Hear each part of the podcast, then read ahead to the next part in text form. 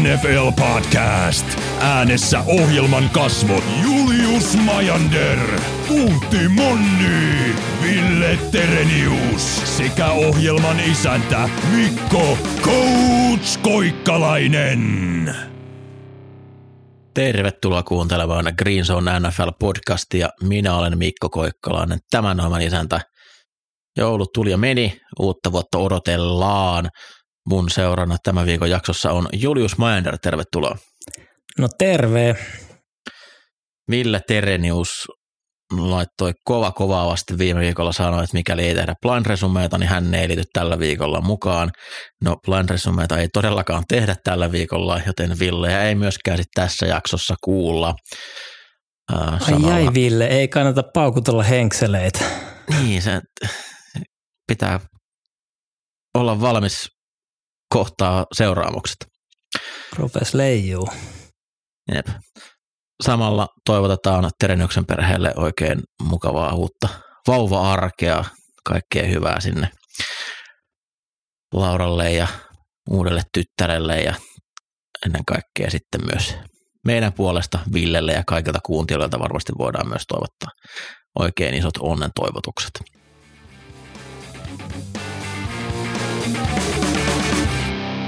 Viime viikon voittajat ja häviäjät. Mitä tapahtui viikolla kuusitoista? Paljon puhetta tai oli kovia odotuksia isoihin matseihin. Ehkäpä kaikista odotetuin peli koko kaudella. San Francisco forty-niners vastaan Baltimore Ravens. Ehkä ei saatu ihan sitä, mitä toivottiin. Lähinnä sen takia, että Baltimorehan yllätti kaikki ja sai Brock Birdin näyttämään jälleen varsin keskinkertaiselta pelirakentajalta. Joo, ei ihan top kymmenen tällä hetkellä. Viikosta toiseen mennään taas Birdi-junaa. Tota, joo, oli aika villi. Neljä pikkiä.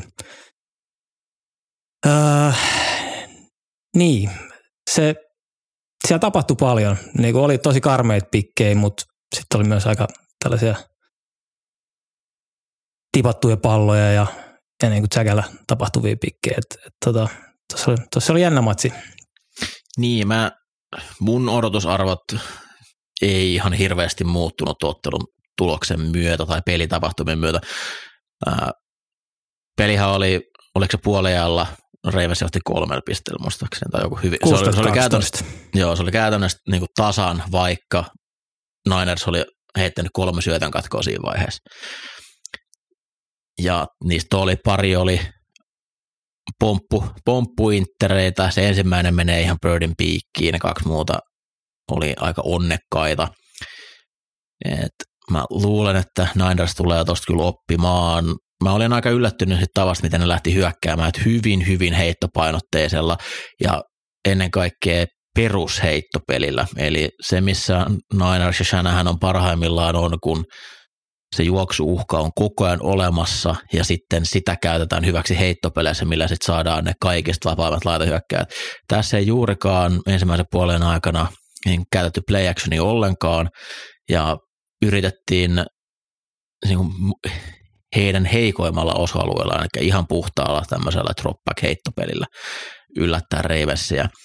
Ja en usko, että mikäli nämä nyt uudestaan ei kohtaisi Super Bowlissa, niin ihan samanlaista, samanlaista gameplania nähtäisi. Eli kun sitten juostiin, niin silloin se juoksi kyllä kulku, kulki hyvin, ja McCaffrey ei saanut riittävästi palloa. Ninersin O L etenkin, etenkin oikea puoli otti todella pahasti tukkaa tässä ottelussa. Oikea guardi ja oikea tackeli oli jatkuvasti selällään, kun Baltimore D L tuli sieltä läpi. Hatunnosto kyllä myös Mike McDonaldille, eli Baltimore D-koordinaattorille, blitzasi paljon, mutta ei tehnyt tämmöistä överiblitsaamista Minnesota-tyyppisesti, että kaikki tulee vaan maksimissaan viisi, ja joku aina tippui sitten linjasta pois, mutta saatiin se kiireen tuntu Birdille, ja se kyllä näkyi siellä, että saatiin sekoitettua sitä ajatusta, ja sitä kautta pois niistä helpoista luvuista, mistä hän on päässyt nauttimaan koko kauden. Et, niin kuin propsit Baltimorelle, mutta ää, mä odotan, että Niners pystyy heitä vastaan kyllä parantaa paljonkin tuosta tulevaisuudessa.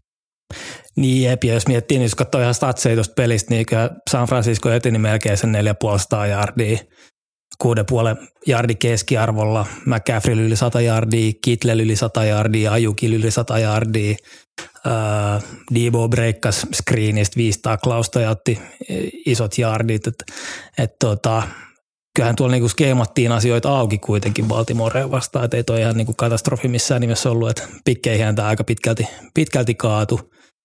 Äh, Sitten tietenkin Trent Williams otti nivusvammaa, oli tuolla vasemmallakin puolella aikamoinen, aikamoinen ruljanssi O L:ssä, että, että kukas tämä hetkonen vasenkin gaardi mun mielestä, mun mielestä joutui lähteä kentältä, että, että tota, paljon, paljon silleen jänniä juttuja, että ilman Williams siitä tästä tulee vaikeaa, mutta ilmeisesti ei nyt ei mikään super, supervamma tässä vaiheessa ole. Joo, kyllähän ne pitää kentällä olla. Birdi otti jonkun stingerin, oletettavasti ei joudu missään yhtään peliä, mutta tässä vaiheessa ei vielä tiedetä sitä. Kaksi isoa tähteä ottelussa, Kyle Hamilton, Ravens-puolustuksen safety, aivan ilmiömäinen ottelu. Kaksi interiä oli joka puolella kenttää, pelasi paljon McCaffreys vastaan, niin kuin odotettiin.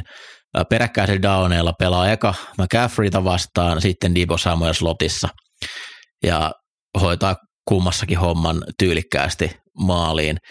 Ja tosiaan aivan ilmiö. Hänäkin on loukkaantunut kyllä tuossa matsissa, mutta ilmeisesti ei nyt ollut kuitenkaan mikään kovin paha vamma. Mutta hän on nyt pari, pari matsia joutunut jättää kesken polvivamman takia, että se on huolestuttavaa, että on kyllä todella tärkeä palanen tuohon puolustukseen. Ja sitten Lamar Jackson.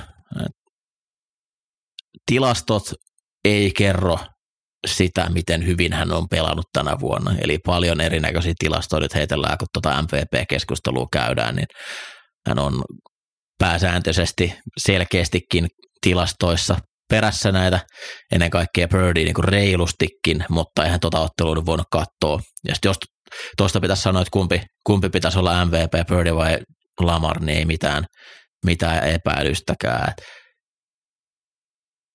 Avaa sen Baltimoren hyökkäyksen. Se tapa, miten se pystyy väistelemään niitä säkkejä, on todella uskomattoman, uskomattoman hienoa.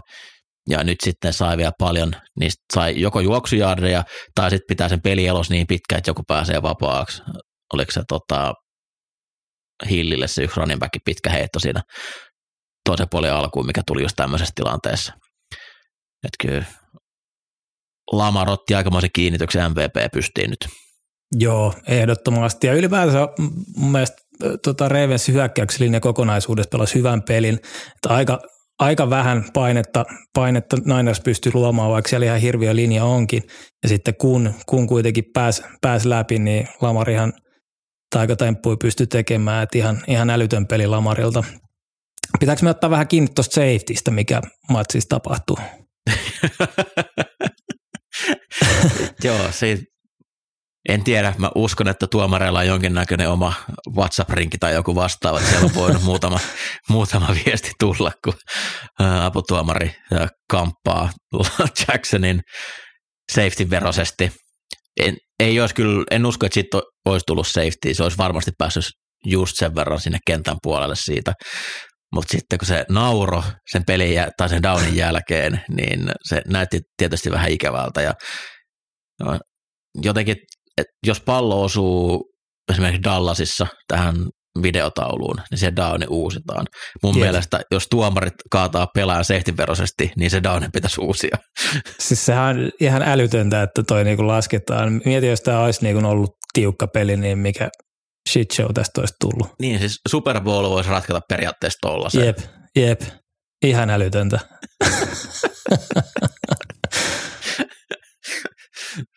Onneksi nyt ei sen, sen tiukempi peli ollut, että tuosta ei enempää puhutaan, että varmasti jäi, jäi sen varjoon, että Ravens voitti niin yli, ylivoimaisesti.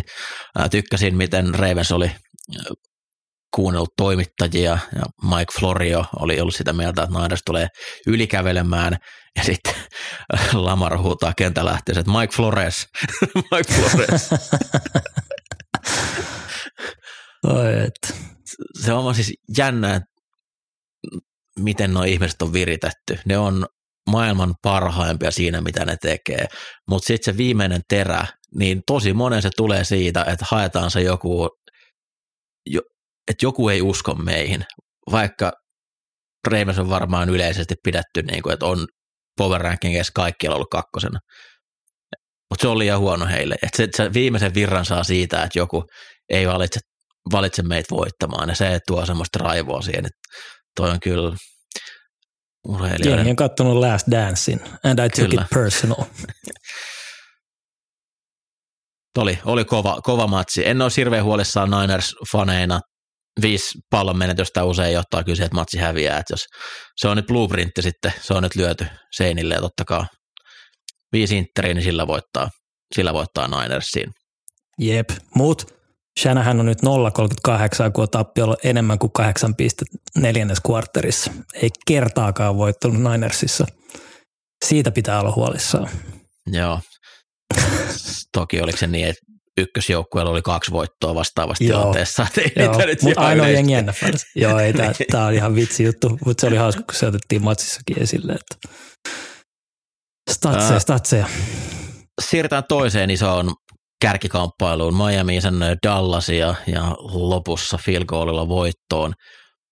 Ää, mä jotenkin, mä en saa tästä ottelusta irti mitään. Mä Tästä puhuttiin, että tämä on nyt kummallekin näitä paikkoja, tämmöinen niin kuin fraud-ottelu, että kumpikin on voittanut käytännössä vai huonoja joukkueita, hävinnyt kaikille purtuspelijoukkueille.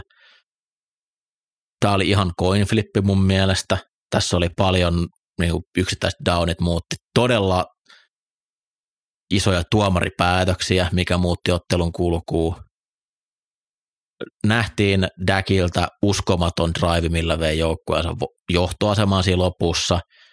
Ja sitten äh, nähtiin Mike McDanielsin M V P-drive, eli tuo ei tainnut heittää yhtään oikeat heittoa siinä, että joko juoksulla tai screeneillä mentiin sitten sinne field goal etäisyydelle. Mutta tärkeä varmaan Miami mentaalipuolella, että sai sen voiton sitten haettua sit lopusta, mutta mä en ole varma, että opinko mä oikeasti kummastakaan joukkueesta ihan hirveästi tasottelussa. Niin, sepä, sepä, että mun mielestä hyökkäykset varsinkin näytti siltä, mitä ne on näyttänyt koko kauden, että siihen ei mitään uutta. Nyt mun mielestä mentiin ehkä Dallasissa vähän taaksepäin, että C D on se, joka pitää homman pystyssä onneksi, että Cooks ja Tolbert pystyy auttamaan isoilla peleillä, öö, mutta kyllä mun mielestä niin kun Miami puolustus pelasi hyvin, öö, se on mun mielestä niin kun iso asia, Dallasin puolustuskin pelasi hyvin, mutta nämä mitä tässä nyt ottaisi irti? Niin en, en tiedä. Tämä oli aika sellainen, mieluummin olisi nähnyt sen high scoring pelin, missä niin kuin tapahtuu enemmänkin asioita. Et, et, ehkä sitten se grindaus tässä on se, mikä voi olla, voi olla minkä pystyy viemään eteenpäin playoffeihin. Ehkä se niin kuin häviäjä mielessä voisi miettiä Dallasin O L toinen ottelu putkeen, missä, missä he oli pahoissa ongelmissa. Toki nyt puuttuu Tyron Smith,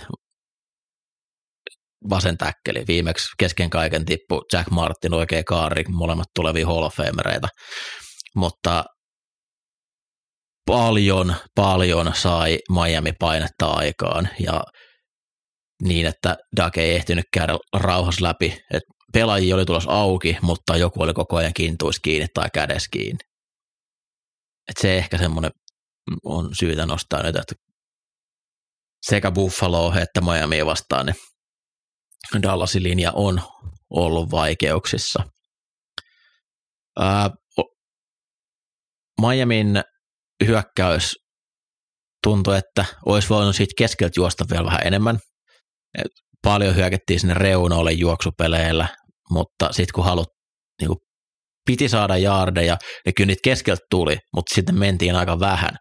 Sitten se ihan lopussa saatiin kello kuluttua pois sillä, että juostiin keskeltä. Ja se on se, missä se Dallasin heikkouspuolustuksessa on ollut oikeastaan koko kauden ajan, mihin viime, viime viikollakin Buffalo iski vasta paljon, että meni, meni vaan sit niinku keskeltä päin näköön. Toinen, mikä yllätti, niin kun Dallas hyökkäsi, niin ei kovin montaa kertaa Ramsey ollut C D Lambin päällä. Eli annettiin Dallasille se niin kuin etu siitä, että te voitte laittaa teidän parhaan pelaan, mihin te haluatte, me ei matchata sitä. Ja oikeastaan kaikki isot pelit tuli siitä, että Lamp pelasi tota, sitä numero nelosta vastaan, en nyt muista mikä hänen nimi on, mutta voitti aika. Kader Kouhuu. Joo, Kouhuu aika, aika rumasti peippasi monta kertaa ja se, olisin halunnut nähdä, että olisi Ramseyta käytetty vähän enemmän. Aika harva on laittanut C D:tä vastaan slottiin, slottiin heppuja, että se on kyllä niin ollut jännä nähdä koko kauden, että kuitenkin kun C D on ollut isoin osa hyökkäystä Dallasilla, niin, niin tota annetaan, annetaan juosta crossereita vapaasti heikompia pelaajia vastaan. Niin, siis to, se on kuitenkin niin yksikätistä se heittopeli ollut, että jos Lamb on saatu jotenkin pidettyä poissa, niin se on ollut silloin vaikeaa, niin annetaan sille hyökkäykselle se, että te haluatte tehdä tota, se on ihan ok meille, me tehdään jotain muuta. Mutta Dallas käytännössä nyt todella vaikea tie öö, nousta divarivoittoon. No, tämä peli sinällään ei hirveästi vaikuttanut siihen, se vaan johtuu lähinnä siitä, että Eagles pelaa niin heikkoja joukkueita vastaan, mutta niin kuin se pienikin etu nyt sieltä, öö, mikä heillä meni, niin heidän pitää, heidän pitää toivoa, että Philadelphia häviää, mutta tarkoittaa myös sitä, että he ei pysty kakkossiidille nousemaan, että joutuvat divisioonakierroksella, vaikka tuon divisionan voittaisivatkin, niin sit silloin joutuvat jo vierasjoukkueeksi ja vieraspelaaminen heillä on ollut vaikeaa, että kaikki tappiot vieraissa ja taitaa olla tappiollinen rekordikin tällä hetkellä ihan vieraissa, että se on se iso heikkous siellä ollut. Mennäänkö seuraavaksi ehkä sinne kierroksen yllättävimpään tulokseen? Eli mennään. Joulupäivänä. Itse, itse vähän yllätyin, en muistan, että tämä peli alkoi kahdeksalta. Ehdin kyllä alusta asti katsomaan. Chiefs isännöi Raidersia.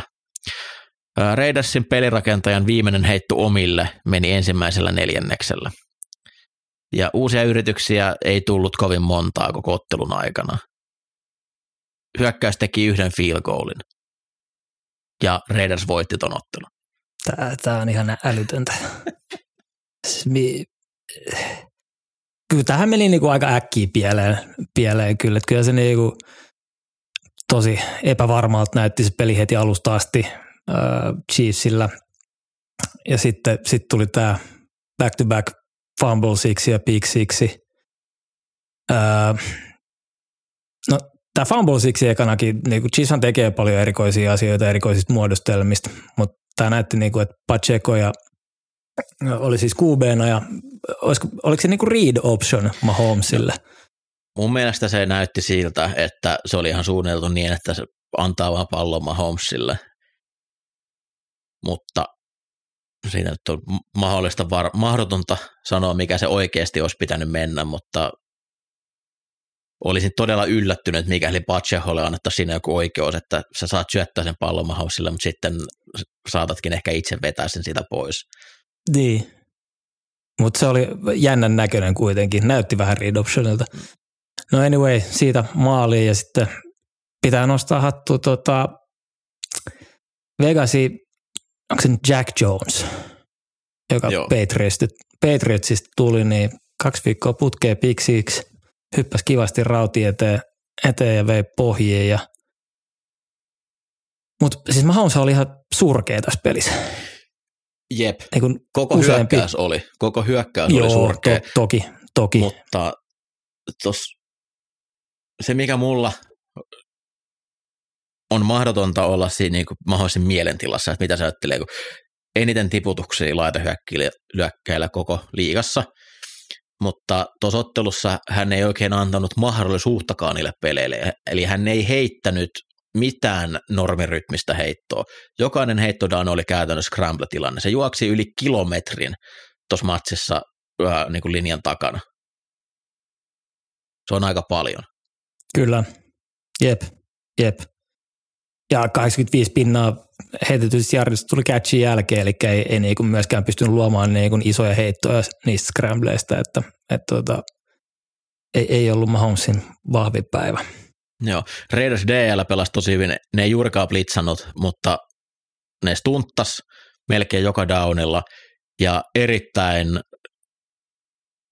kurinalaisesti, eli Mahomes tekee sitä paljon, että se pystyy ostamaan sitä omaa aikaa, mutta ne ei ylimyynyt itseensä, eli ne pysyi siinä niin kuin häirintäetäisyydellä ja heti kun se karkas, taskusta, niin sitten joku muu pystyi tulee auttaa siihen tilanteeseen. Et se oli tosi hienon näköistä, miten Raiders puolusti, mutta myös Raidersin takakenttä ja tulee siihen tilanteeseen, että missä toi Chiefsin hyökkäys on tällä hetkellä.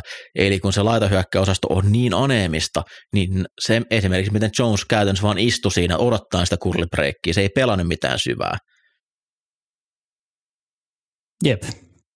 Koko ottelu Raiders takakenttä oli niissä paikoissa, mihin ne odotteet ne kuviot tulee, niiden ei tarvinnut just pelätä sitä syvää missään vaiheessa. Tiesi, että pallo ei sinne lähde, me voidaan odottaa näitä, ja ne oli kyllä opiskellut aivan upeasti Chiefs-hyökkäyksiä. Kyllä, kyllä. Keisillä on myös ongelma tuolla täkkelin paikalla, eli nyt tuolla niinku keskellä, keskellä linjaa on ihan, ihan niinku päteviä ukkoja, mutta Joan Taylor ää, ja sitten Donovan, Donovan Smithin paikannut Vanya Morris, niin oli kyllä todella isossa pulassa, pulassa pass rushin kanssa. Ja nyt mun mielestä niin kuin Mahomes on kuitenkin tunnettu siitä, että pystyy koko ajan pitämään katset ylhäällä, näkemään kenttää, niin koko ajan tuntuu siltä, että joutuu varomaan, varomaan nyt sieltä edgeltä tulevia pelaajia ja, ja tota, ei, ei näytä nyt samalta. Ja toki siinä on, niin kuin, rissutkin on iso, iso ongelma siinä, mutta on niin kuin vaikea nähdä, että tämä hirveästi tästä tulisi paranee. Okei, Donovan Smith todennäköisesti tulossa takaisin pian, mutta mut niin kuin riittääkö se, en tiedä. Ja Chiefsin osalta niin se hyökkäys, kun se oli, se, niin kuin, se ei ole ollut Chiefsin tasolla missään vaiheessa tällä kaudella, mutta kun se on tänä vuonna ollut parhaimmillaan, niin se oli silloin, kun he juoksi kohtuullisen paljon. Ja nyt se, että Pacheco on kärsinyt loukkaantumisesta, niin se näkyy tuossa. Ja myös sitten, että linjassa on ollut poissaoloja, niin se juoksupeli ei anna enää niin paljon, jolloin sitten enemmän vastuuta menee heittopeli ympärille. Ja se tuntuu niin hullulta sanoa, että vastustajat on ihan tyytyväisiä, kun Mahomes heittää enemmän. Jep. Mutta toi on siis aivan liigan huonoimpia laituriosastoja. Mä en kun katsoo, että miten paljon jaardeja Kelsillä on, niin mun on vaikea uskoa sitä tilastoa. Se ei ole enää sama pelaaja, mikä se on ollut. Ja nyt se näkyy ihan selvästi, että se menee niin kuin ihon alle siellä. Kelsi riehuu, ei, heittelee kypärää, kun pitäisi olla kentällä. Puntteri ottaa uudet yritykset hienolla feikkipuntilla, niin Kelsi ei pääse kentällä, kun se on rikkunut oman kypäränsä. Mahomes huutaa ja riehuu. Pitkään ollut niin hyvä, ja nyt kun se ei toimikaan, ja paljon ollaan yritetty, ja se, että Chiefs kikkailee näillä, että nyt kun se ainoa T D tuli siitä, että Mahomes oli sen rissun paikalla ja juoksi sinne, ja sitten heti perään, kun sai sen johtumaan, niin koittivat vähän vastaavaa, sitten tuliko se fumble. Siitä nyt turha syyttää, että Chiefs on tehnyt sitä aina, se on se riidi, riidi parhaimmillaan, että se pystyy noita juttuja tekemään, mutta nyt kun nekään ei toimi, niin se vaan, se vaan näyttää surulliselta. Jep, kyllä. Nyt, nyt Pacheco otti polvesta takaraivoa ja ää, aivotärähdysprotokollassa vielä kaiken lisäksi, niin joo, ei, vaikea nähdä, vaikea nähdä, että tästä hyvä tulee. Mm. Silti mä en pysty jättää heitä mielestäni. Tot, heille pitää antaa mahis edelleen, ne tulee voittaa ton divarin todennäköisesti, mutta ovat kyllä kaukana suurimmasta suosikista A F C:n puolella. Ja näin, näin ei ole ollut Mahomesin aikana koskaan. Öö, otetaanko vielä viimeisen kiinni Detroit Minnesota-otteluun vähän se? Tähän näin. Detroit Lions ensimmäistä kertaa divisioonan voitto kolmeenkymmeneen vuoteen. Onnea, onneksi olkoon. Onneksi olkoon siitä. Toi taisi olla silloin vielä N F C Central nimellä. Eli eivät ole koskaan N F C North-divisioonaa edes voittaneet, se kertoo jostain. Uff. Otteluhan oli yksi kauden viihdyttävimpiä. Se kuvastaa tosi paljon Detroitia, eli hyökkäys on parhaimmillaan aivan eliittiä. Puolustus ottaa neljä syötön katkoa ja silti ollaan tilanteessa, missä Minnesotalla on äh, voittoon kolmekymmentä jardia ottelun lopussa. Ja täysin vapaa Justin Jefferson, mutta mä olen heittää kaikkien aikojen sorsan sitten siihen viimeiseen itteriin. Ja uskomaton, että Domessa pystyy laittaa tollaisia, että luulisit, että siellä on joku myrsky päällä, että tällaisia tulee, mutta ei. Malens kyllä onnistui pistämään aika karmeita heittoja. Ähm, jos otetaan aika kiinni tuohon tuota, tuota, tuota Detroitin hyökkäykseen, niin, niin Minnesota puolustus on ollut ihan todella, todella pätevä tällä kaudella ja on ollut tunnettu siitä joko kolmen miehen rushi tai, tai iso blitsi. Ja blitsihän tuli aika paljon, paljon Detroitia vastaan, että about kuusikymmentä pinnaa downeista blitsattiin. Ja Detroit oli kyllä valmis sitä vastaan, että sieltä löytyi kyllä ne aukot, aukot mitä, mitä ottaa, ottaa siihen. Goff oli blitsiä vastaan kaksikymmentäkaksi kautta kaksikymmentäkuusi, sata kahdeksankymmentäkolme jaardia, joista Amonraa Saint Brownilla oli kymmenen catchia ja, ja tota seitsemänkymmentä jaardia, joista kuusi ensimmäistä downia. Et siihen oli kyllä valmiita, mutta oli vähän vaikeampaa kyllä sit sitä, sitä peruspeittoa vastaan, että siihen ei ihan samanlaista, samanlaista löytynyt. Öö, mutta se meni hyvin, mutta sitten niinku neljä pikkiä puolustuksessa. Detroitilla oli melkein tuplasti time of possession ja joku parikymmentä snappia enemmän, enemmän hyökkäysdowneja. Silti molemmat eteni kolmesataayhdeksänkymmentä yardia. Ei, se on karmeeta.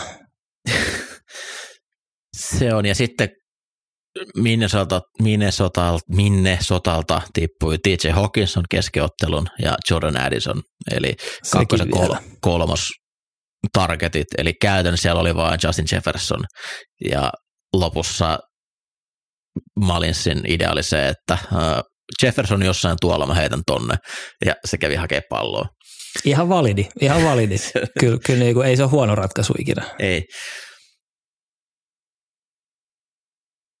Mun mielestä tärkeää Detroitin mielenrauhalle, että nyt saivat hyvän ottelun Goffilta, niin kuin pää, päällisin puoli hyvän ottelun.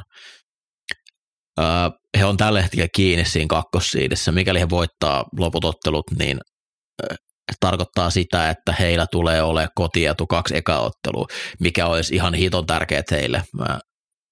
Jos he joutuisi jo divisioonalla kierroksella vieraisiin, se tarkoittaisi todennäköisesti reissua ulkopaikkakunnalle, ja miten Goff on pelannut nyt, vitsit pienit käsistä on kuultu niin monta kertaa, mutta se on vaan ihan todellista, että kun se pelaa ulkona kylmässä, niin se pelaa huonommin. Niin toi kakkossiidi olisi heille kyllä tosi tärkeä. Pakko nostaa Chamber Gibbs esille. Se on Ai kyllä että. ihan hiton hyvä running back. Ja Detroitille paljon nauraskeltiin, mekin varmaan nauraskeltiin, että mitä ne menee varaan running backin tuossa kohtaa. Mutta siellä on tiedetty jotain. Tässä kohtaa niin tärkeintä, että varaa hyviä pelaajia. Se niin kuin running backin arvostus, muu keskustelu, se on mennyt jo jollain tavalla yli. Tietysti jos sä samalla paikalla mieluummin saat jonkun hyvän linjamiehen, niin ota se hyvä linjamies. Mutta Gibbs on niin hyvä, että niin kuin Detroitin drafti viime vuonna tulee jäämään historiaan todella kovana. Että siellä on jälleen kerran Branch pelasi mielettömän ottelun sekä blitzaajana että heittäjänä. Sitten Sam Laporta on todella, todella kiva tight-endi vielä siihen, niin voi kyllä Detroitissa general manager ja scoutti-osasto, niin nauttii ihan rauhassa uuden vuodessa kumpat.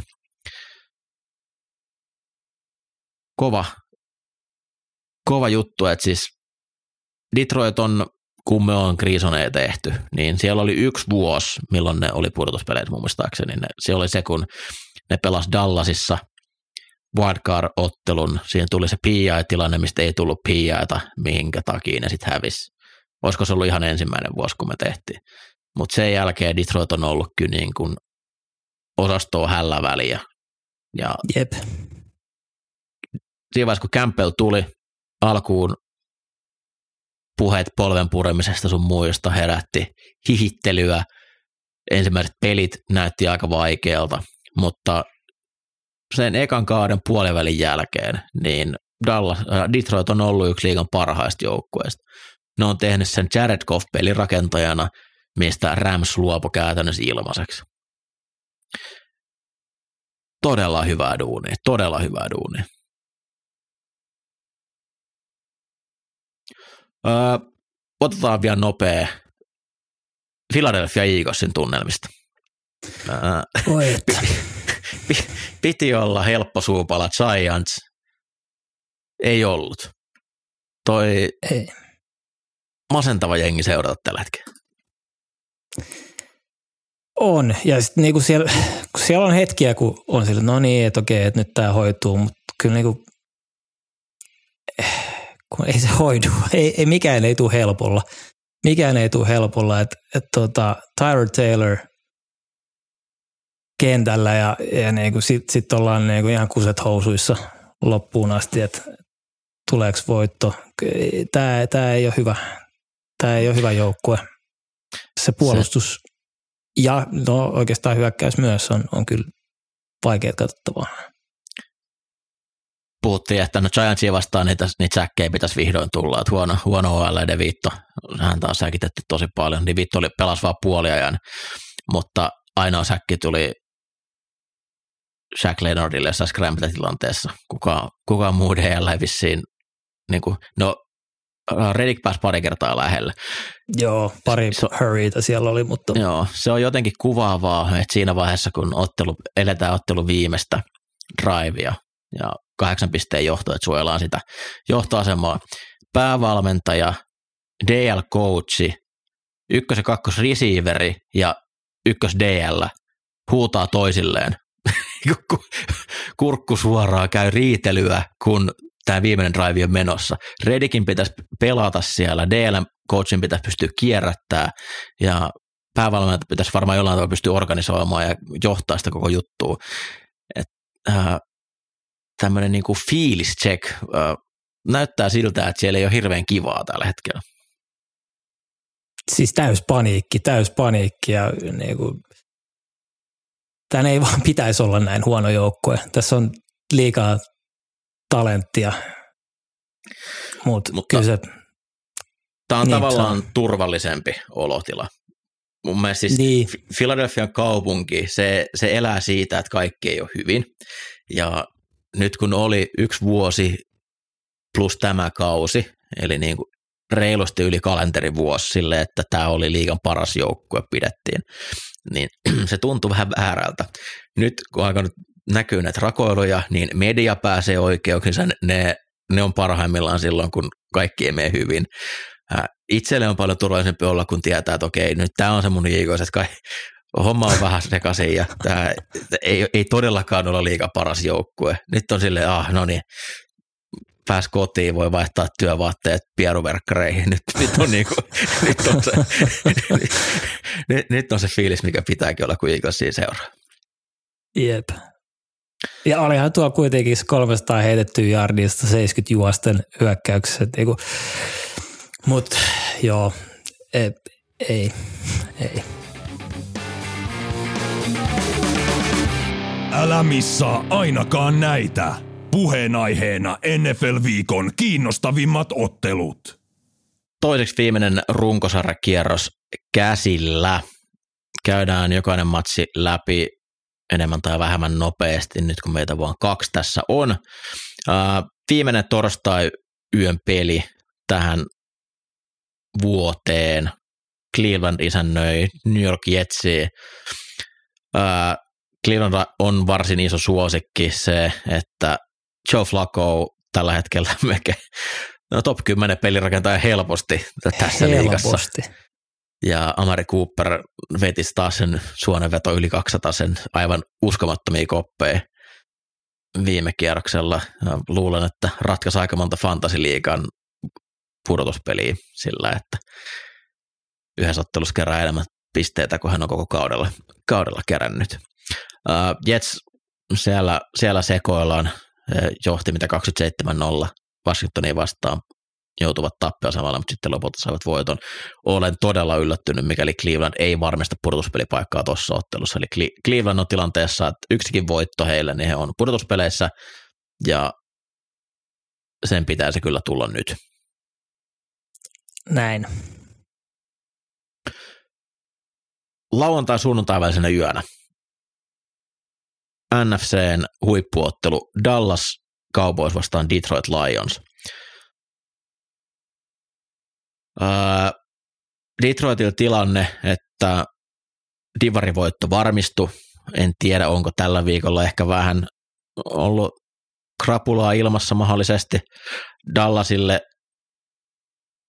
siinä mielessä niin pakkovoitto, että mikäli hävii yhdenkin matsin, niin heillä ei ole mahdollisuutta divaria enää voittaa, mutta tuskin mitään löysäilyä Detroitit nähdään, koska tosiaan kun tuossa äsken kun puhuttiin, niin kyllä se kakkossiidi heitä kiinnostaa. Miksei se ykkössiidikin, ei Ninersin nyt vielä sitä ykkössiidiä sä ole ottanut, mutta mun on vaikea nähdä, että he nyt häviäisi tällä viikolla Washingtonin tai ensi viikolla Ramsilla, mistä tietää, mutta Detroit edelleen niin kuin heillä se siidikamppailu tällä hetkellä aika edellä.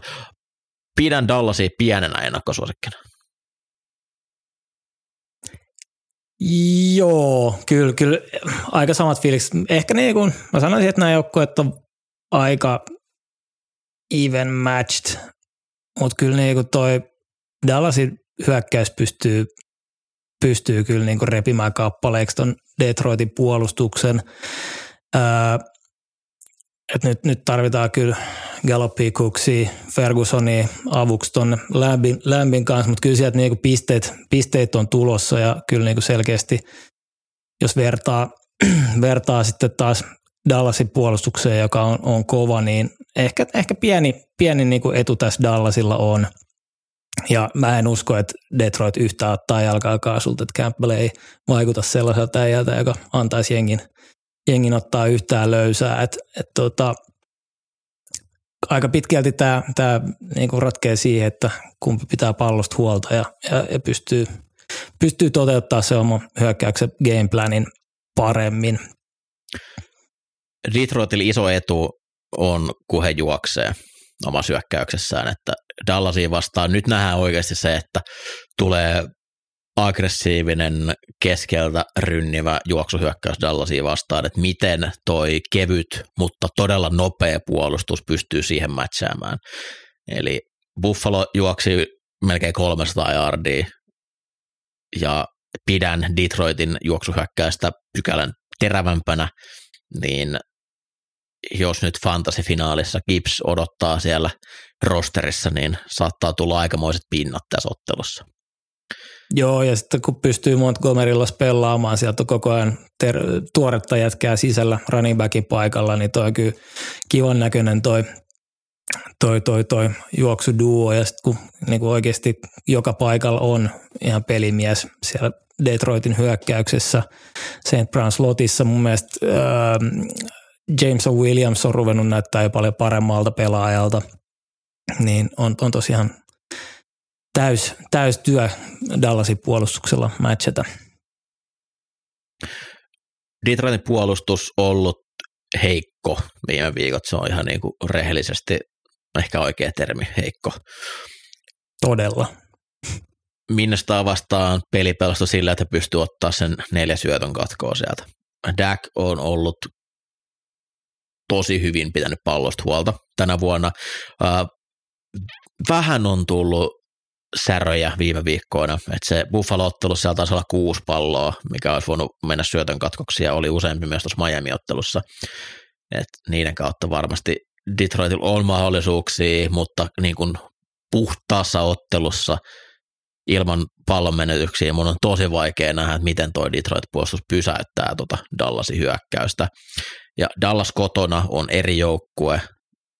Detroit toki myös dome, domejengi, että he on, pystyy, pystyy siinä mielessä mätsäämään, mutta Dallas on täysin eri, eri, eri peto, kun he pääsee pelaamaan tuolla koti, kotistadionillaan, niin mä itse odotan kyllä tästä ää, Dallasin voittoa.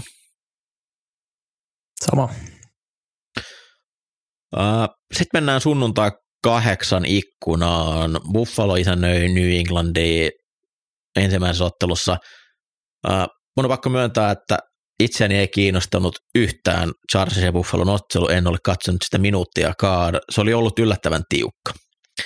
Ja se oli Chargersin ensimmäinen matsi ilman äh, tota, Staleä.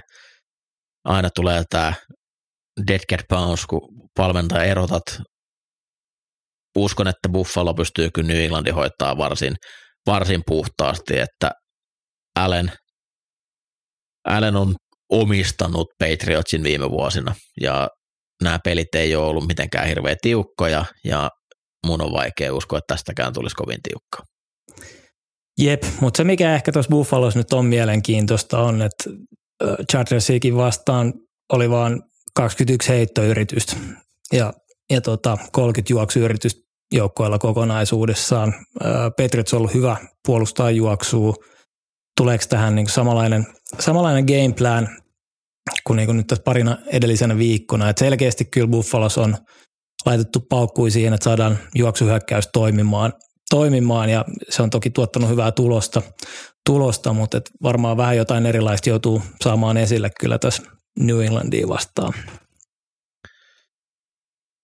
Se on se isoin muutos, mitä siinä hyökkäyksessä on ollut, että selkeästi menty vielä rajummin juoksu, juoksun kautta, mutta kyllä se todellinen katto tuolla jengillä tulee vastaan silloin, kun pallo annetaan Allenille, niin kuin oikeasti, että pallo, matsi pannaan, jos Allenin haltuun, mutta ehkä se nyt on hyvä kerta vähän sitä sekoiluenergiaa sinne pudotuspelejä ajatellen, että sitten sit voidaan niin kuin todella ottaa korkki irti ja päästää Allenista kaasut pihalle.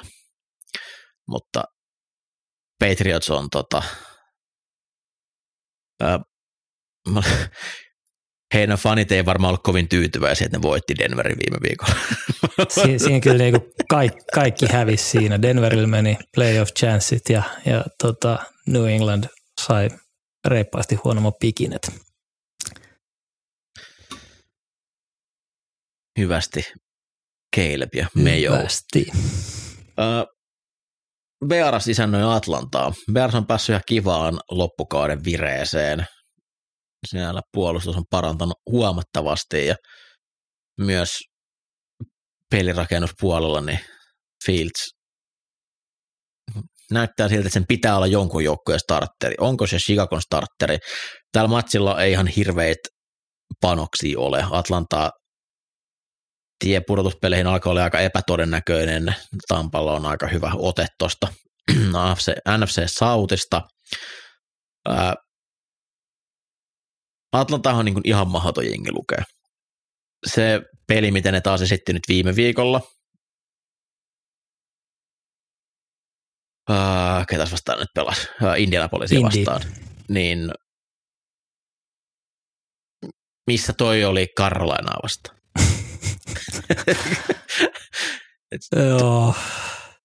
Täysin ylivoimainen voitto Coltsia vastaan, ei niin kuin mitään epäselvää siinä missään vaiheessa, saivat Coltsin hyökkäyksen hyvin, hyvin kuriin, mutta sitten myös, että oma, oma hyökkäys oli, oli virheetön. Chicagon puolustus, mä uskon, että toi peli Coltsia vastaan oli ehkä enemmän sitä harvinaisempaa, ja nyt palataan siihen ailahtelevaan Atlantaan, että Heineken voiko kaksi viikkoa olla puhdas matsi häneltä, en, en tiedä, koskaan urallaan pelannut. Tuskin. Niin. Mutta ei Chicagon hyökkäyskään nyt niin erinomainen ole, että etteikö tuo Atlantan puolustus voisi tuota peliä heille voittaa.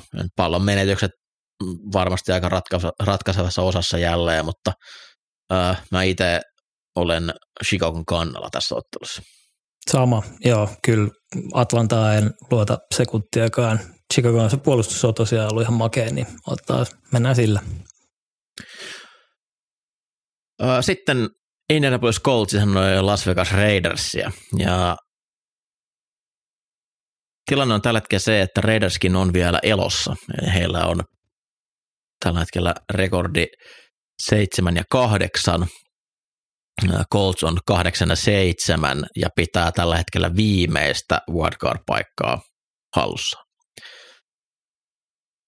Coltsille varsinkin, niin tämä on, tää, tää on iso peli, että niin käytännössä tällä voitolla ja sitten jos Houston tappio, tappio onnistu saamaan, niin Colts on aika vahvoilla. Niin kuin tuossa aiemmin puhuttiin, niin tuo Vegasin puolustus on ollut kyllä mielenkiintoinen tuossa bye week, viikon jälkeen. Jack Jonesin tulo on tällainen ihan maaginen, maaginen pelastus tässä keskellä kautta. Ja toi Indi, Indi hyökkäys nyt ei niinku ihan vakuuta, vakuuta. Että siellä on sellaista hirveätä ailahtelua viikosta toiseen, niin tota, mä luulen kyllä, että Coltsilla voi olla aika paljon vaikeuksia Vegasin hyö, äh, puolustusta vastaan, mutta sitten taas toisaalta niin kyllä, kyllä Vegasin hyökkäyskin varmaan aika ongelmissa on ihan ketä vaan vastaan. Et, et jos siellä on yhdellä neljänneksellä pystytty heittämään perille palloa edellisessä matsissa niin ei, ja kaksi peliä sitten nollapinnaa, niin tämä on, tämä on jännä matsi. Joo, t- todennäköisesti hyvin vähäpisteinen. Jep. Et, ää, montas viikkoa sitten tuon, kun McDaniel sai monoa. On se neljä. Olisiko enemmän? On, se, on siitä enemmän, se oli aika. Mutta siitä niin, lähtien joo, niin Vegasin puolustus on ollut oikeasti liigan parhaimpia. Ja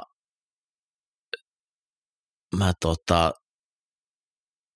hyvin odotan tästä, tämä on joku yhdeksän kahdeksan ottelu, että tässä voi pisteiden teko olla tosi, tosi vaikeaa, että ää, Raidersin hyökkäys, siinä, siinä kyllä he, heidät riisuttiin täysin aseesta Chiefsin toimesta.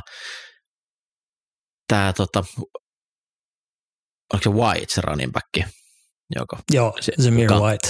Näytti, näytti kyllä aika kivalta, että pystyi pysty breikkaamaan muutaman isomman pelin ja ottaa kyllä painetta pois, koska toi O'Connellin tapa heittää, niin se, se näyttää tosi vaivalloiselta.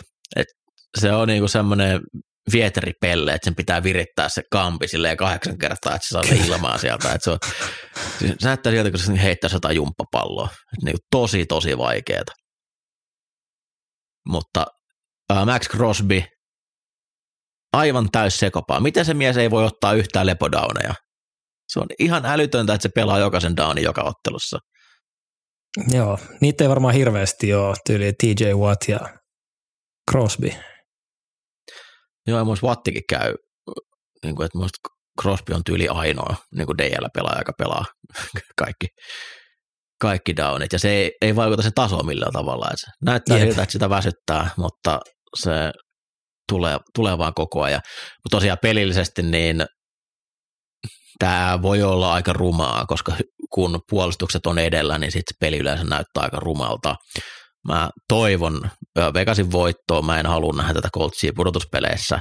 Ja jos Colts voittaa, jos Raiders voittaa, niin heillä vielä kuitenkin se toisen viimeiselle kierrokselle pelattavaa, niin olisi ihan kiva nähdä, että Raidersillä sekin sauma siellä olisi. Giants sanoi Los Angeles Ramsia ja rest in uh. peace Danny DeVito, niin kuin Tommy DeVito ja se viisi viikkoinen, mikä me nähtiin. Sitä meitä ei voida koskaan ottaa pois. Hey, eli it was fun.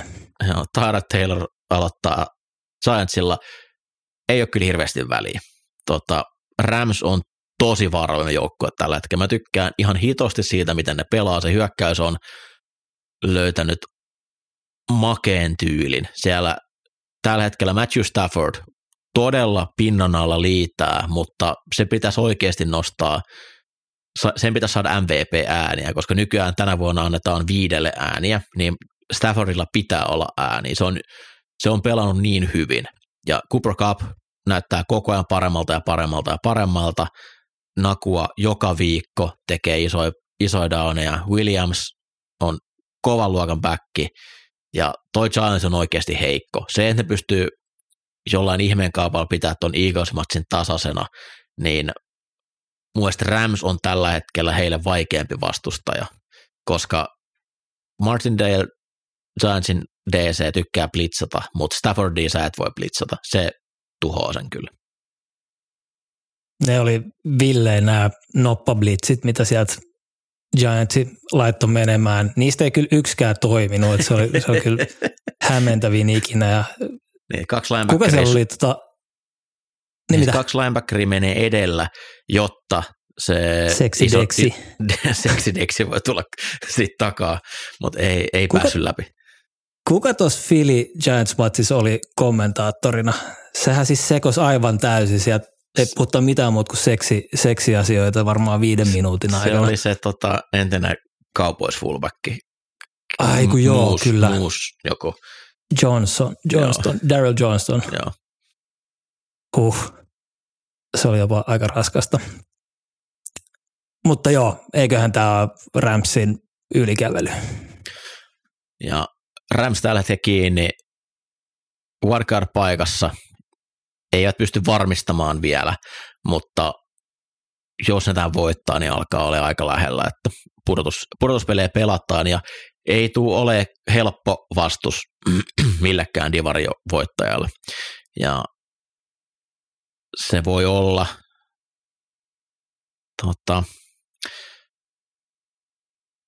hyvinkin, että Rams nähdään useammana viikkona pudotuspeleistä tänä vuonna. Tykkään tosi paljon. Ja Aaron Donald on taas ihan omalla tasollaan. Että se ehkä semmoinen pieni notkahdus viime kaudella ja alkukaudesta, niin se on kyllä nyt, nyt mennyt, että Donald, Donald, Donald on todella kova. Mutta mun mielestä niin kuin Rams-kokonaisuudessa tämä on ollut niin positiivinen vuosi heille, kun on löytänyt uusia pelaajia tuolta. Ja sellaisia, jotka niin kuin on oikeasti niin kuin N F L-tason pelaajia. Ja sitä he on kaivannut ilman, että he on pitänyt maksaa niistä ykkös- ja kakkosvarauksia muille joukkueille. Ne on pystynyt itse draftaamaan useamman kovan luokan kaverin tonne. Niin tämä on, on jo ollut voitto heille, mutta on kiva nähdä heidät pudotuspeleissä. Puka tarvii vissiin joku sata kolmekymmentä jardia, että rikkoo, rikkoo tota Chasen ennätyksen. Ei ollut paljosta kiinni enää. No niin, se tulee tasottelussa. Kyllä. Eagles sanoi Arizona Cardinalsia. Jännittävintä todennäköisesti lienee se, että miten Philadelphia yleisö ottaa Jonathan Gannonin vastaan. Eli Arizonan päävalmentajan, joka toimi Philadelphiassa D C-nä vielä viime kauteen asti. Pelillisesti hauska, että miten Gannon puolustaa tuttua joukkuetta, eli on varmasti nähnyt, mitä, millaiset joukkueet on aiheuttanut ongelmia Philadelphialle, eli lähinnä blitsaaminen, mutta hän ei itse yleensä tykkää blitsata. Eli Hurts ei vaan osaa, tai Philadelphialla ei ole mitään aseita blitsiä vastaan. Siihen muuta, muuta vaihtoehtoa ei ole kuin se, että Hurts näkee, että blitsi tulee, se lähtee juokseen pakoon ja yrittää heittää ilman, että kukaan laita hyökkää ja katsoo mitään hot routeja tai mitään. Se on tosi raskasta ja raskas tapa pelata. En tiedä, lähteekö Arizona siihen. Arizona D on ihan hirveä, niin kuin oikeasti, oikeasti todella huono. Philadelphian pitäisi pystyä juoksemaan siitä yli. Kyler Murray voi ehkä tehdä jotain ihmettekoja, mutta olen luottavaisempi kuin Giantsia vastaan, että tämä pitäisi olla Philadelphialla vähän helpompi ottelu. Joo, ei, ei tuolla... No siis se puolustus on varmaan, olisiko jopa niin kuin N F L huonoin. Ja siis hyökkäyksessä ei ole, ei ole niin kuin sellaisia aseita, jotka niin kuin Trey McBride on ollut hyvä, mutta niin kuin yksinään ei, ei kyllä tota, tota jengiä tule viemään voittoon. Uh, Murray plus, plus Connor niin kuin juoksuhyökkäys voi olla, voi olla ongelma kyllä Philille, mutta kyllä, kyllä niin kuin, please, tehkää tästä, tästä edes helppoa. Kyllä, kyllä tämä niin kuin Philin peli on. Siirrytään N F C Southiin ja siellä Tampa Bay Buccaneers isännöi New Orleans Saintsia ja en olisi uskonut ennen kauden alkua, että ollaan tilanteessa, että Bucs viikkoina kauden päätöstä tilanteessa ne voi varmistaa tämän divarin. Ja Purjaa. Mun mielestä ansaitusti. He on tällä hetkellä tämän divisioonan ylivoimaisesti paras joukkue. Kokonaisvaltaisin. Puolustus on B plus, B miinus, mutta se kausi, minkä ne on pystynyt Baker Mayfieldit repimään irti, niin siitä hatunnosto Buccaneers-valmennuksella. Jep. Mutta siis Baker ei, ei siitä kauaa ole, kun se, on, se oli niin kuin rukikaudellaan N F L parhaita, tai no parhaiten pelailleet ruke, rukeja. Et, et, niin kuin, mun mielestä se, miten se on pystynyt pitää pallosta huolta tällä kauden, on ollut mieletöntä. Nyt on aseet ympärillä.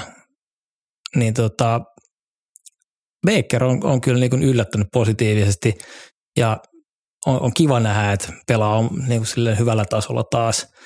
taas että, että, tota, Tampa, no okei, hirveästi ei vaadita silleen, että, että tota, tehdään, o- ollaan paras jengi tuolla N F C Southissa, mutta mut tämä on ihan, ihan varteenotettava jengi. En usko, että playereissa mitenkään ihan hirveän pitkälle pötkitään, mutta silti tämä on paljon enemmän kuin mitä osaa odottaa Tampalta. Tässä matsissa äh, Saints taisi ainakin jonkun raportin näin, että he on sitä mieltä, että me jatketaan Derek Carrilla vielä ensi vuosi ja samoin myös Allen saa jatko, jatkopahvia. Saints ei ole menossa yhtään mihinkään. Heillä ei, heillä ei ole tulevaisuutta ennen kuin he oikeasti räjäyttää ton pakan ja tekee sen äh, johdon hengityskoneesta irrottamisen. Et toi tekohengittäminen ei, se ei vaan tässä vaiheessa enää toimi. Carr on roskaajan kuningas. Ottelu Ramsia vastaan, heillä ei ollut mitään sanaa siinä, mutta sitten neljän, neljän T D johtoasemassa viimeisen neljänneksellä Ramsi alkaa pois kaasulta ja sitten Carr laittaa tilastoa taas tauluun. Toistuu, toistuu viikosta toiseen. Saintsin puolustus, heidän pitäisi pystyä, tai se on se, millä he voitaisiin ottelun roikkuu, koska ei nyt Mayfieldikään mikään ihmeinen tekijä ole, että sitä kautta Saints tässä voi mukana roikkuu, mutta mä, mä vihaan katsoa tuota Saintsin hyökkäystä. Se on oikeasti tosi raskasta. Ja Tampan puolustus, niin sieltä löytyy kovan luokan pelaajia, Winfieldi, muussa on free agents tämän jälkeen. Niin mm, tulee saamaan kyllä varmaan franchise-täkin, mutta pelaa ihan ilmiömäistä kautta. On, on ollut yksi liigan parhaimpia safetyjä tänä vuonna. Näkyy, näkyy siis aivan kaikkialla. Kaikkialla tuo kentällä. Ja se, miten Saintsia pitää puolustaa on, että blitzaa ja on valmiina, koska Carr haluaa heittää sen lyhyen heiton sen painealta pois, ja heillä on kyllä pelaajat siinä, he pystyy, se on, se on miten ää, Tampan puolustus parhaimmillaan toimii, että se alue, alue blitzit, siellä ollaan valmiita irtoamaan, kun pallo, pallo lähtee pelirakentaan kädestä, niin lennetään sinne lyhyen heittoa, taklataan ja tullaan pois. Ää, sulla taitaa olla vissiin fantasy-finaali viikonloppuna, eikö näin ole? Kyllä. Ja Baker Mayfield on suuri sankari ollut sun joukkueessa. Kyllä, ehdottomasti. Halvalla sopparilla, sopparilla pitkäksi aikaa ja sillä, sillä raidataan.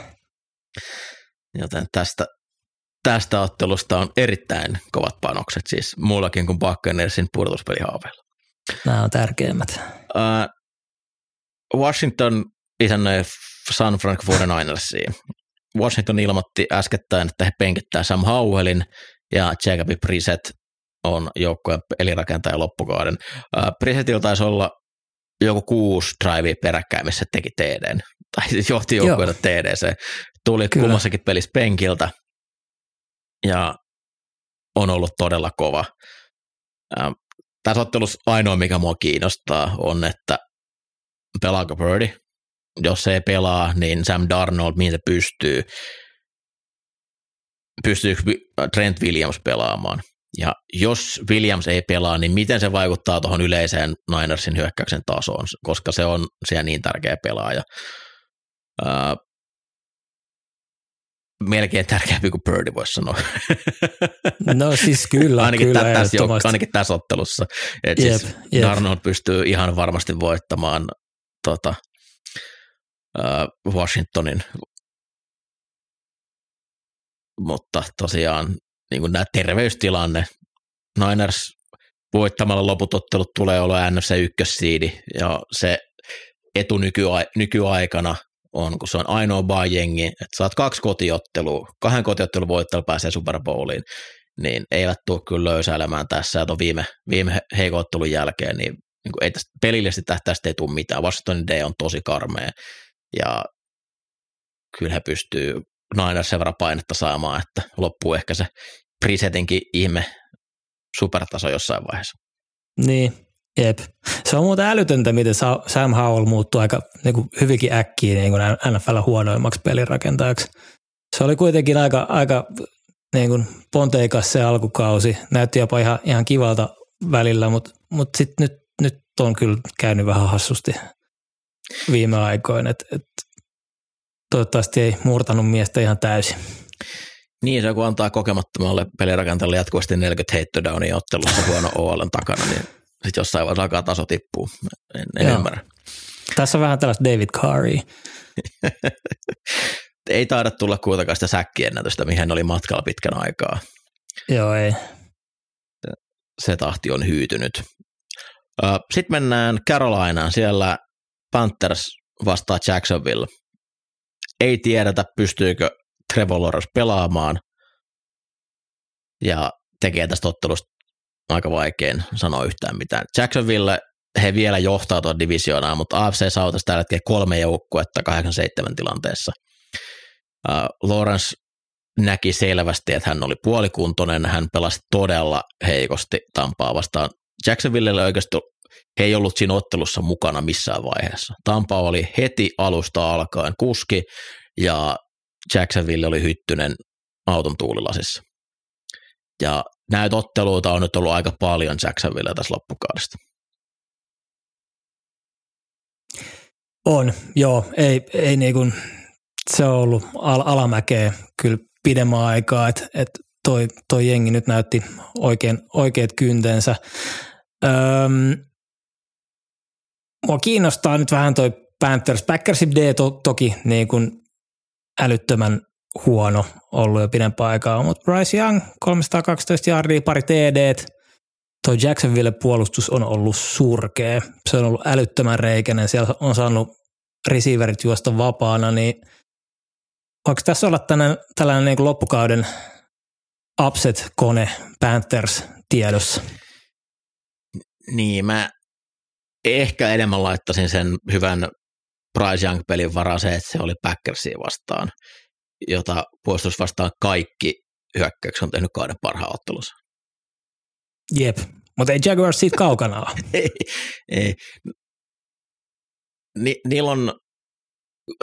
syvemmät laaksot. Eli sitten kun homma menee oikeasti huonosti, niin sitten siellä pääsetään jätkiin vapaasti. Et se on ehkä se toive, mitä Carolina. Ja toki se, että jos C C Perhottaisi pelaa, niin mm, Trevor Lawrence on osoittanut, että hän, hän on kova, kova äijä siinä mielessä, että se pelaa, pelaa puolikuntoisena ja se, että ä, pelirakentajan tehtävä on pelata ja sen hän ottaa tosissaan. Mutta se nyt, mitä se pelasi Jackson Tampaa vastaan, niin eihän, eihän hän olisi pitänyt siinä ottelussa pelata Nilkka, nilkkavamman takia ja sitten sen takia tuli olkapäävamma. Että tota, vaikka, vaikka olisikin pelikunnossa, niin aika mahdoton tietää, mitä sieltä tulee. Mut jotenkin tuo Jacksonville on surullinen. On. Ä- äärettömän. A F C:n kärkikamppailu. Täällä ratkotaan ykkössiidiä. Baltimorella on todella tukeva ote siitä. Isännöi nyt Miami Dolphinsia. Mikäli he voittaa, niin A F C tulee kulkea Baltimoren läpi. Ää, periaatteessa nyt jos peilaa noita aikaisempia otteluita vastaan, niin Miami, vaikka he voitti Dallasin, niin he ei ole näistä kovissa otteluissa ollut kovinkaan hyvä. Mutta siellä on kuitenkin sellainen määrä talenttia kentällä ja puolustus on mennyt koko ajan eteenpäin. Joka viikko tuntuu siltä, että Miami puolustus on vähän parempi, mitä se oli edellisellä viikolla. Ja siitä löytyy jalkaa siitä puolustuksesta, että pitäisi jollain tasolla pystyä Lamarin perässä myös juoksemaan. Odotan tästä kyllä tosi kivaa matsia. Joo, kiva matsi. Mua ky, niinku, kyllä, kyllä mulla on edelleen sellainen kutina, että toi Miami on fraud-joukkue. Ja kyllä nyt niinku, toi edellinen matsi Ninersia vastaan, niin toi Ravensin hyökkäys oli kyllä älyttömän kova. Ja pystyi niinku hallitsemaan sitä puolustuksen linjaa, mikä Ninersilla on. Se ei ole yhtä kova Miamissa. Joo, siellä on tossuu, mutta siellä on myös Lamar Jackson vastassa. Ää, ja sitten jos kääntää puolta, niin Baltimore niin kyllä pystyy matchaa kohtuu hyvin, hyvin noilla niin kuin peitoillaan ja personellillään Miami hyökkäystä. Että nyt jos sieltä vielä Jalen Waddle on pois Hajan Cosbrainin kanssa, niin mä, mä vähän pelkään, että Miami, Miami kyllä tyssää tähän. Baltimoren kannalta otteluohjelma oli aika suosiollinen siinä mielessä, että saat pelata Ninersia ja Miami vastaa peräkkäin. Eli ne on hyvin samankaltaiset hyökkäykset niin kuin perusideologiltaan. Toki äh, Miami on enemmän R P O-painotteinen ja heillä on, on niin kuin nopeampi se laitohyökkääjä katras, mutta McDaniel oli äh, Shanahanin O C kuitenkin vielä pari vuotta sitten. Et siellä on tosi paljon samaa siinä, miten pelataan. Et kun sä pääset valmistautumaan peräkkäisinä viikkoina näitä joukkueet vastaan, niin se ei varmasti haittaa. Toki Miami nyt näki, että miten he puolusti Ninersia vastaan, että heillä on ehkä se etu siinä mielessä, että pääsee sen scoutin pohjalta tekemään tuon valmistautumisen. Mut joo, se itse mä oon vähän huolissani siitä, että okei, no se Waddle puuttuu, niin se muuttaa tosi paljon sitä, koska sitten siellä on va- heittomerkeissä vain Tyreek, mutta niin kun, ää, se nopeusuhka, mun mielestä niin kun se suora juokseminen on se, mikä Baltimoren cornereilla on niin kun tässä vaiheessa, että en mä haluaisi enää nähdä Humphreita Hilliä vastaan mm. juoksemassa syvään. Et se ei ole se mi- tilanne, mihin mä haluan, että just se, että ne pystyy taklaamaan hyvin, ne on tosi hyviä pitämään kiinni, joten jälkeiset jaarit kurissa, kuten nähtiin Ninersia vastaan. Mutta sitten jos ihan halutaan lähteä siihen yksi vastaan yksi feidin heittämiseen, niin siinä voi tulla kiire. Mutta kyllä se Baltimore on suosikki, ja mä näen kaksi reittiä tähän otteluun. Joko Baltimore osoittaa niin kuin heti, että he on parempi joukkue ja se pisteero kasvaa koko ajan vähän ja tämä ei ole sinällään niin kuin alle kymmenen pisteen peli lopussa.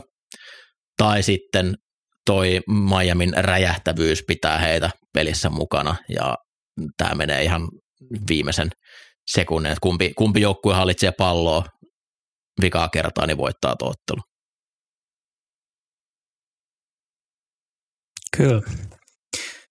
Mä oon kyllä niin kuin kovasti Baltimoren kannalta tässä. Mä uskon siihen joukkueena hyvin paljon enemmän kuin Miamiin. Joo, sama. Haluan nähdä, miten Baltimore puolustaa. Et on, onko sama suunnitelma kuin viimeksi, ja kun puhuttiin sitä, että pois Birdi siitä ensimmäisestä luvusta, ja sehän on myös niin kuin miten Miami hyökkäys on saatu jumiin. Et silloin, kun tuo ei voi heittää sitä palloa kaksi sekuntia ennen kuin kaveri breikkaa sinne, mihin se on menossa, niin sen jälkeen on ollut vaikeaa. Todella, todella mielenkiintoinen ottelu. Ja se, että tämä on sunnuntaina kahdeksalta Suomen aikaa, niin on, on erikoista. Että olisi uskottu, että tätä olisi vähän flexautu johonkin muuallekin. Houstonissa Tennessee saapuu vieraaksi. C J Stroud on oletettavasti pelaamassa tässä ottelussa. Tuo jotain mielenkiintoa tähän otteluun. Toki Tennessee piti Seattlea tiukilla viime viikolla, mutta Tennessee on, niin kuin pelaa enää spoileriroolia tänä vuonna. Houston on tasa, tasatilanteessa tuossa divarin kärjessä ja heille niin kuin aivan pakkovoiton paikka. Täys pakkovoiton paikka. Äh, Stroud oli pidempään kyllä tuossa aivotärähdysprotokollassa kuin mitä, mitä odotti. Äh, ei ole siis pystynyt treenaamaan pitkään aikaan. Et, et katsotaan mitä, mitä sieltä tulee. Äh, Tennessee vastaa kyllä. Niin hyökkäys pitäisi päästä rullaamaan, varsinkin jos Stroud siellä on.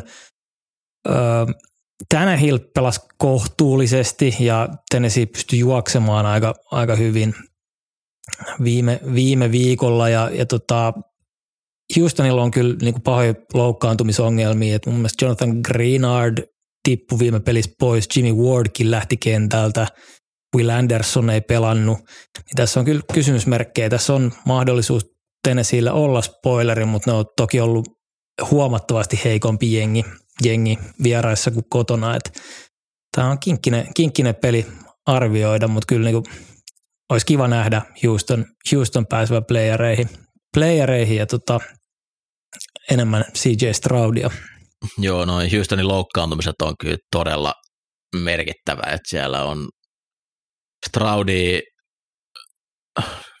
tällä hetkellä ei tiedä vielä pystyykö Stroudi pelaamaan, mutta on niin kuin päässyt pois siitä protokollasta, mutta Houstonilla kaikki parhaat pelaajat käytännössä rikki hänen jälkeensä.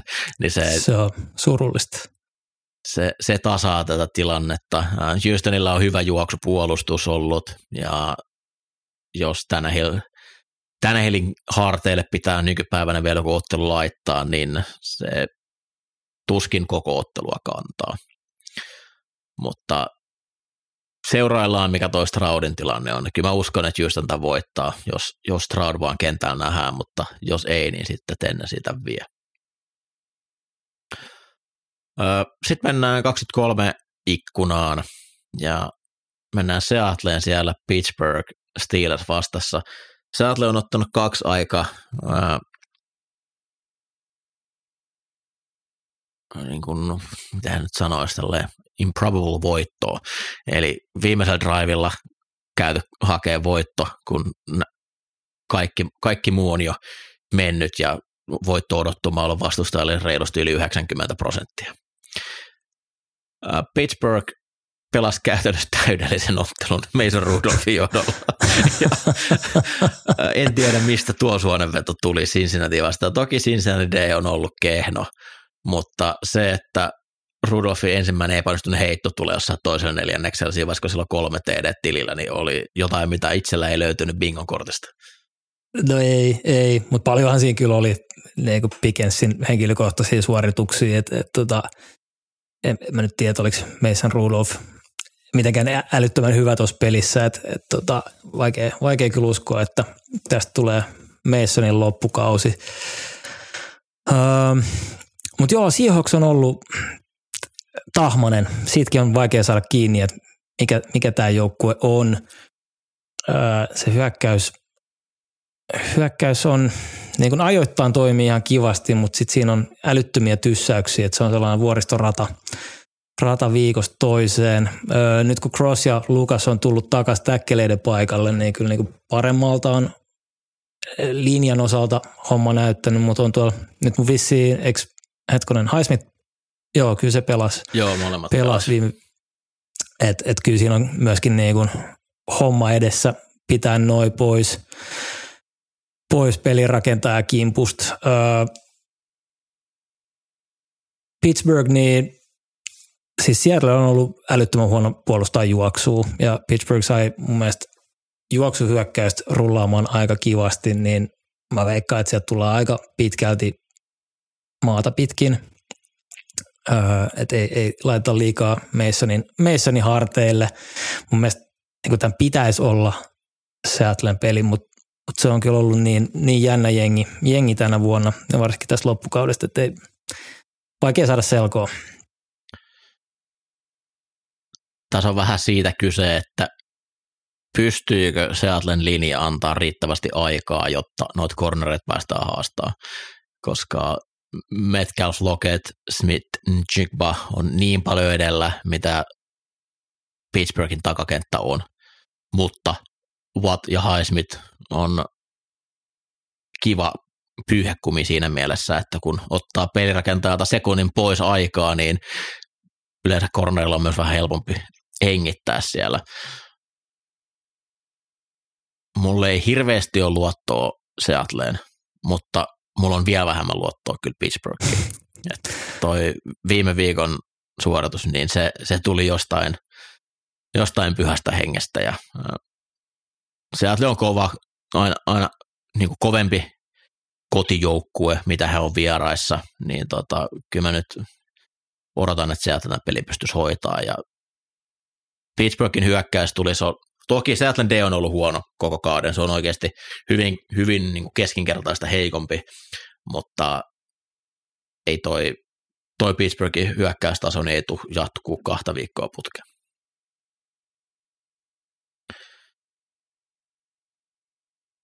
Ennen kauden alkuun todennäköisesti tämä oli matsi, missä mitä aika moni odotti. Chiefs vastaan Cincinnati Bengals. Tällä hetkellä sitä ei odota kyllä juuri kukaan. Cincinnatin piirteys loppui Steelersin käsittelyssä. He nyt vielä on... On siellä teoreettiset. Niin, roikkuu mukana kahdeksan seitsemän rekordiin, mutta niitä joukkoja on vaan niin monta. Mutta Chiefsin vieraana, niin pe- melkein pitäisi voittaa. No, Chiefs hyökkäyksestä on puhuttu paljon, puhuttiin tässäkin jaksossa paljon, mutta jos pitäisi sanoa, niin Cincinnatin puolustus on isompi pettymys kuin mitä Chiefsin hyökkäys on ollut tänä vuonna. Siellä on oikeasti otettu todella iso harppaus taaksepäin. Siellä ei oikeasti toimi juuri mikään.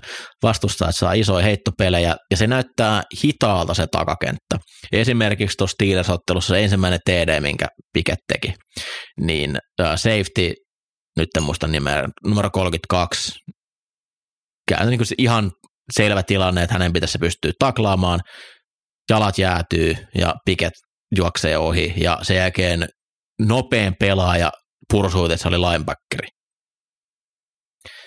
Ja se ei se, kuulosta niin kuin lähtökohtaisesti hirveän hyvältä. No ei, se ei ole hirveän hyvä. Se, se ei ole hirveän hyvä tilanne. Linjassa Henderson on, on hyvä, mutta muut, muuten niin ei. Tämä on ollut kyllä ää, ama, Lou Amarunalta niin viime kaudelta. Odotettiin, että hän olisi joku päävalmentaja pestin saanut, mutta tämän kauden näytöllä ei tarvitse kyllä hirveästi odotella paikkaa N F L-joukkoa päävalmentajana. Joo, ei. Ei, ei kyllä tosiaan. Henriksson tosiaan tässä pelissä voi olla isossa roolissa, kun siellä, siellä tota Juan ja Morris vasempana täkkilinä todennäköisesti tulee Chiefsillä olemaan. Tämä on tällainen slow-mo-peli. Tässä niinku hitaat laitohyökkäjät vastaan, vastaan hitaat kulmapuolustajat, kumpi vie voiton. Öö, et kyllähän tässä varmasti Anarumo on tykännyt tuoda, tuoda noita nikkeliblitsejä, mutta mut olisiko tässä niinku paikka laittaa täyspeitto peitto neljän miehen rushin taakse, taakse niinku Chiefsia vastaan Vegas teki, niin siinä, siinä voi olla tota kattomista, mutta joo, ei kyllä niinku... Chiefsin pitää jotain saada aikaiseksi tässä. Bengalsin juoksupuolustus on ollut tosi, tosi kehnoa, niin ehkä se taas askel siihen suuntaan, että palloa Pacheholle. Jos on pelikuntoinen. Niin, L R on näyttänyt ihan kohtuupirteältä välillä. McKinnonin menetys myös tuntuu tuossa, että se McKinnon näytti toi, toi hyviä, hyviä elementtejä hyökkäykseen, mutta niin kuin Chiefsin kannalta, että pelit menisi niin kuin ne on suunniteltu menevän. Että olisi jotain helppoa. Se, että jos pelirakentajan jokainen downi on sitä, että se yrittää tehdä jotain supersuoritusta, niin se on mentaalisesti aika raskas pelata jenkkifudista yksi ottelu. Ja ne layupit, mistä niin kuin Chiefs on parhaimmillaan se, että pallo lähtee sekunnissa mahdollisen kädestä ja se saa sille kahdeksan jaardia, niin mistä ne puuttuu aivan täysin tällä hetkellä tuosta työkkäyksestä, niin niitä, jos nähtäisi Bengalsia vastaan, niin olisi kiva. Öö, Chiefs-puolustus on, oli siis todella kova Raidersia vastaan tosiaan. Tuossa yksi niin ekan, ekan neljänneksen jälkeen ei tule yhtään heittoa perille, niin silloin pitäisi ottelu voittaa. Bengals hyökkäys Browningin johdolla niin otti otti sitten vähän taka, takapakkia tuossa Steelersia vastaan ja voi tulla aika vaikea peli myös Chiefsia vastaan kyllä, että sieltä ää, blitsiä, blitsiä tullaan näkemään ja veikkaan, että ää, aika vähän tulee Bengals pisteet tekemään. Joo, että Chiefsia vastaan pystyisi juoksemaan palloa, mutta Cincy ei, ei sitä siinä ollut hyvä koko kaudella, että kyllä nyt we still believe, kyllä kei siitä hoitaa. Denver Broncos vastaan oh. Los Angeles Chargers. Nyt on klassikko. Nyt on. Jared Stidham vastaan Easton Stick. Voitteko uskoa tätä? Denver tosiaan penkittää Russell Wilsonin, koska he, he on jo nyt koukussa ensi kaudelle joku neljäkymmentä miljoonaa Russell Wilsonin osalta. Oliko se kolmekymmentäkahdeksan miljoonaa, jos mä en tiedä. Jotain siihen suuntaan, joo. Mutta älytön määrä. Mikäli hän ei läpäisisi maaliskuussa tämmöistä lääkärin tarkastusta, niin silloin he olisi vielä lisää kolmekymmentä miljoonaa koukussa Wilsoniin. Joten tässä kohtaa, kun pudotuspelihaaveet on aika teoreettiset, niin Denver teki sen päätöksen, että koska Wilson pelannut aika huonosti, ja jos se hajoaa, niin me odotetaan maksaa sille vielä lisää, niin ei laiteta sitä sinne kentälle. Wilsonhan tulee lähteä tuosta joukkueesta off-seasonin aikana. Denver tulee ottaa siitä aivan järkyttävät palkakattorangaistukset. Tällä ottelulla sinällään ei ole merkitystä. Chargers oli kuulemma ihan pirteä. En, en, en nähnyt, mutta jos pystyy silleen, että Buffalo vikalla drivella ottaa field goalilla voiton, niin se on ollut parempi kuin mitä Chargers on pystynyt pitkään aikaan.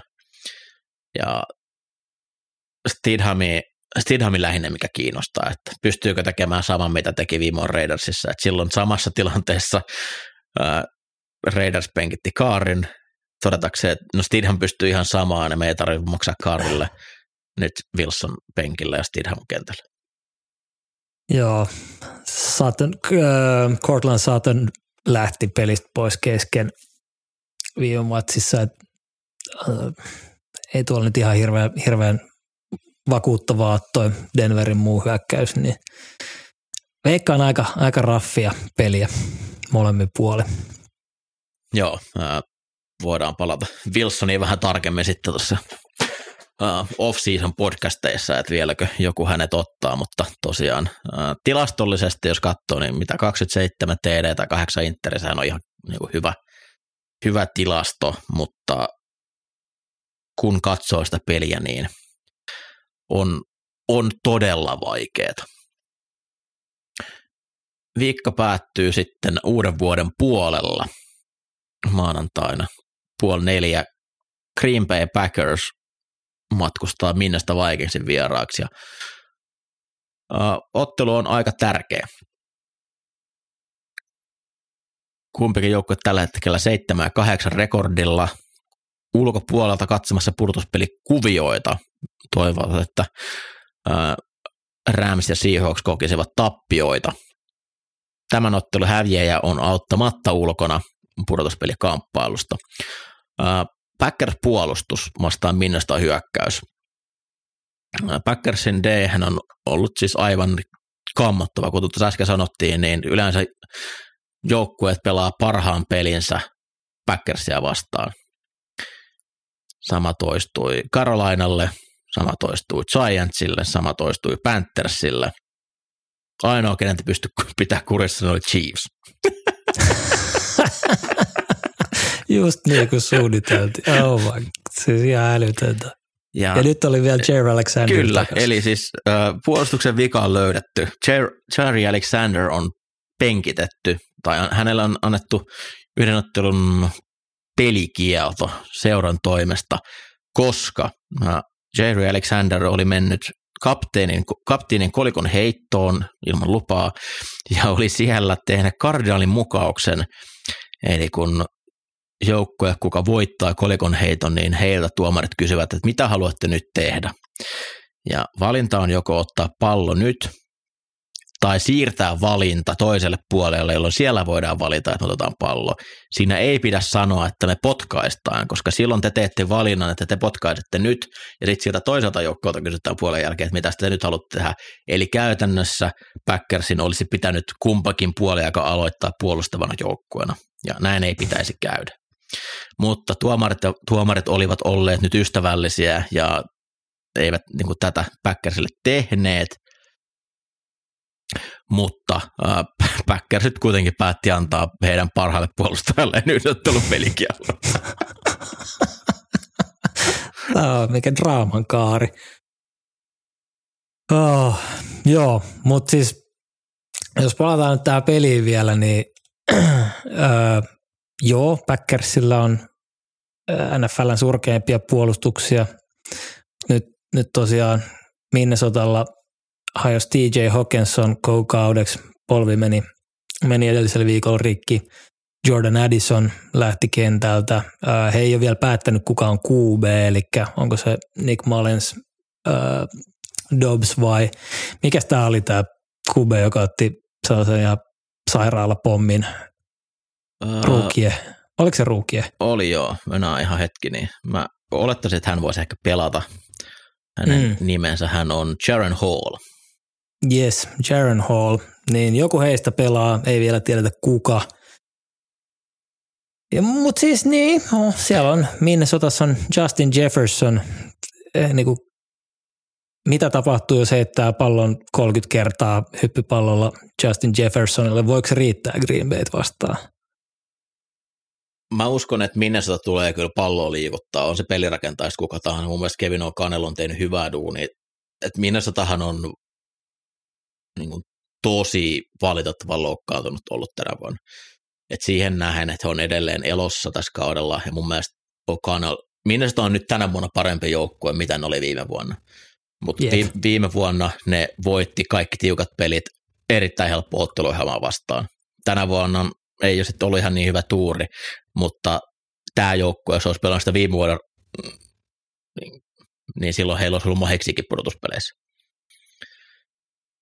Mä uskon, että tosiaan kyllä tuo Packers D on, se on niin huono, että kyllä Minnesota tulee taas palloa, palloa liikuttamaan. Ja se on sitten, että päättyykö ne pallot puolustuksella vai hyökkäjien käsiin, niin se on ehkä sitten ratkaisevaa tässä. Että tosiaan Malens on aika lahjakkaasti, mitä se nyt, aloittiko se kaksi matsia ja kuusi, kuusi syötön katkoa.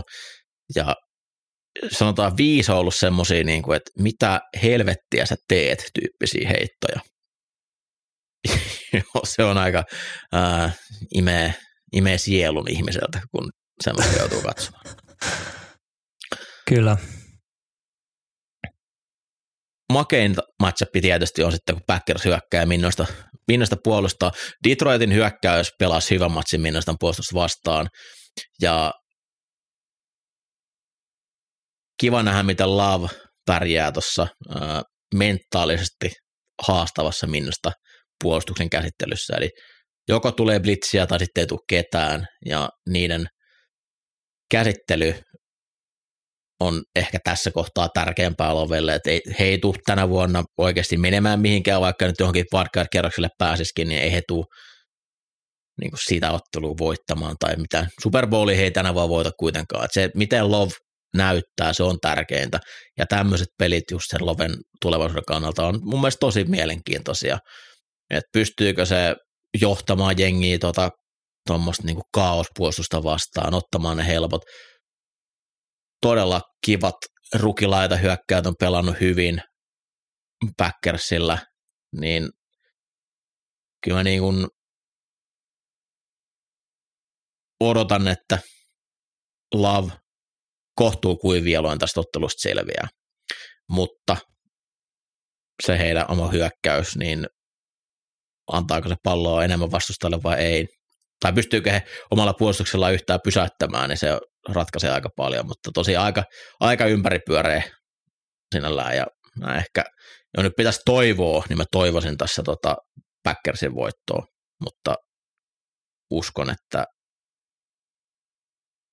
minne sitä vie kotiedun turve. Mulle aika sama. Joo. Näin. Vuoden viimeinen Green Zone on siinä. Makeeta. Kohta alkaa playerit. Jumakaut. Näinpä. Ja tosiaan vuosi vaihtuu, eli uuden vuoden aattohan on sunnuntai, eli itse en ainakaan meidät tehdä yhtään mitään uuden vuoden juhlintaa, sillä en, en, ole, en ole massajuhlia, joten meidän olla kotona, katsoa jenkkifudista ja syödä nakkeja. Okei, eli sä oot tullut hipsteri. En mä tiedä, olenko mä hipsteri, mä olen vaan kiinnittää olla muiden. Massoja seurata. Vastaan, eikö se ole aika niin kuin hipsterin määritelmä? Ei, en mä ehkä, mä olen enemmänkin juro, jörökö, mörököly. Okei. Okay. Okay. Mutta tota, tästä vuodesta erittäin suuret kiitos sulle, kiitokset sinulle Julle. Kiitos Mikko. Ja tota, kiitos Villelle, joka nyt ei tänään tosiaan linjoille päässyt ihan ymmärrettävistä syystä, eli sinne tosiaan toinen, toinen lapsi perheeseen syntyi viime viikon perjantaina, niin siellä menee nyt nämä asiat edelle. Me vielä kovasti onnetellaan Tereniuksen, Tereniuksen koko perhettä ja oikein mukavaa vuodenvaihdetta myös kaikille kuuntelijoille. Tosiaan jälleen yksi vuosi kasassa, mukavaahan tämä edelleen on ja kausi ei kuitenkaan lopu, vaikka vuosi vaihtuu. Eli nyt vasta alkaa ne tosipelit viime viikolla tai ensi viikolla. Viimeinen runkosarjakierros edessä, ratkotaan lopullisesti, ketä pudotuspeleihin menee ja sitten kohti pudotuspelejä. Ei muuta kuin oikein hyvää vuodenvaihdetta, palataan asiaan ensi vuonna. Moi moi! Hyvää uutta vuotta!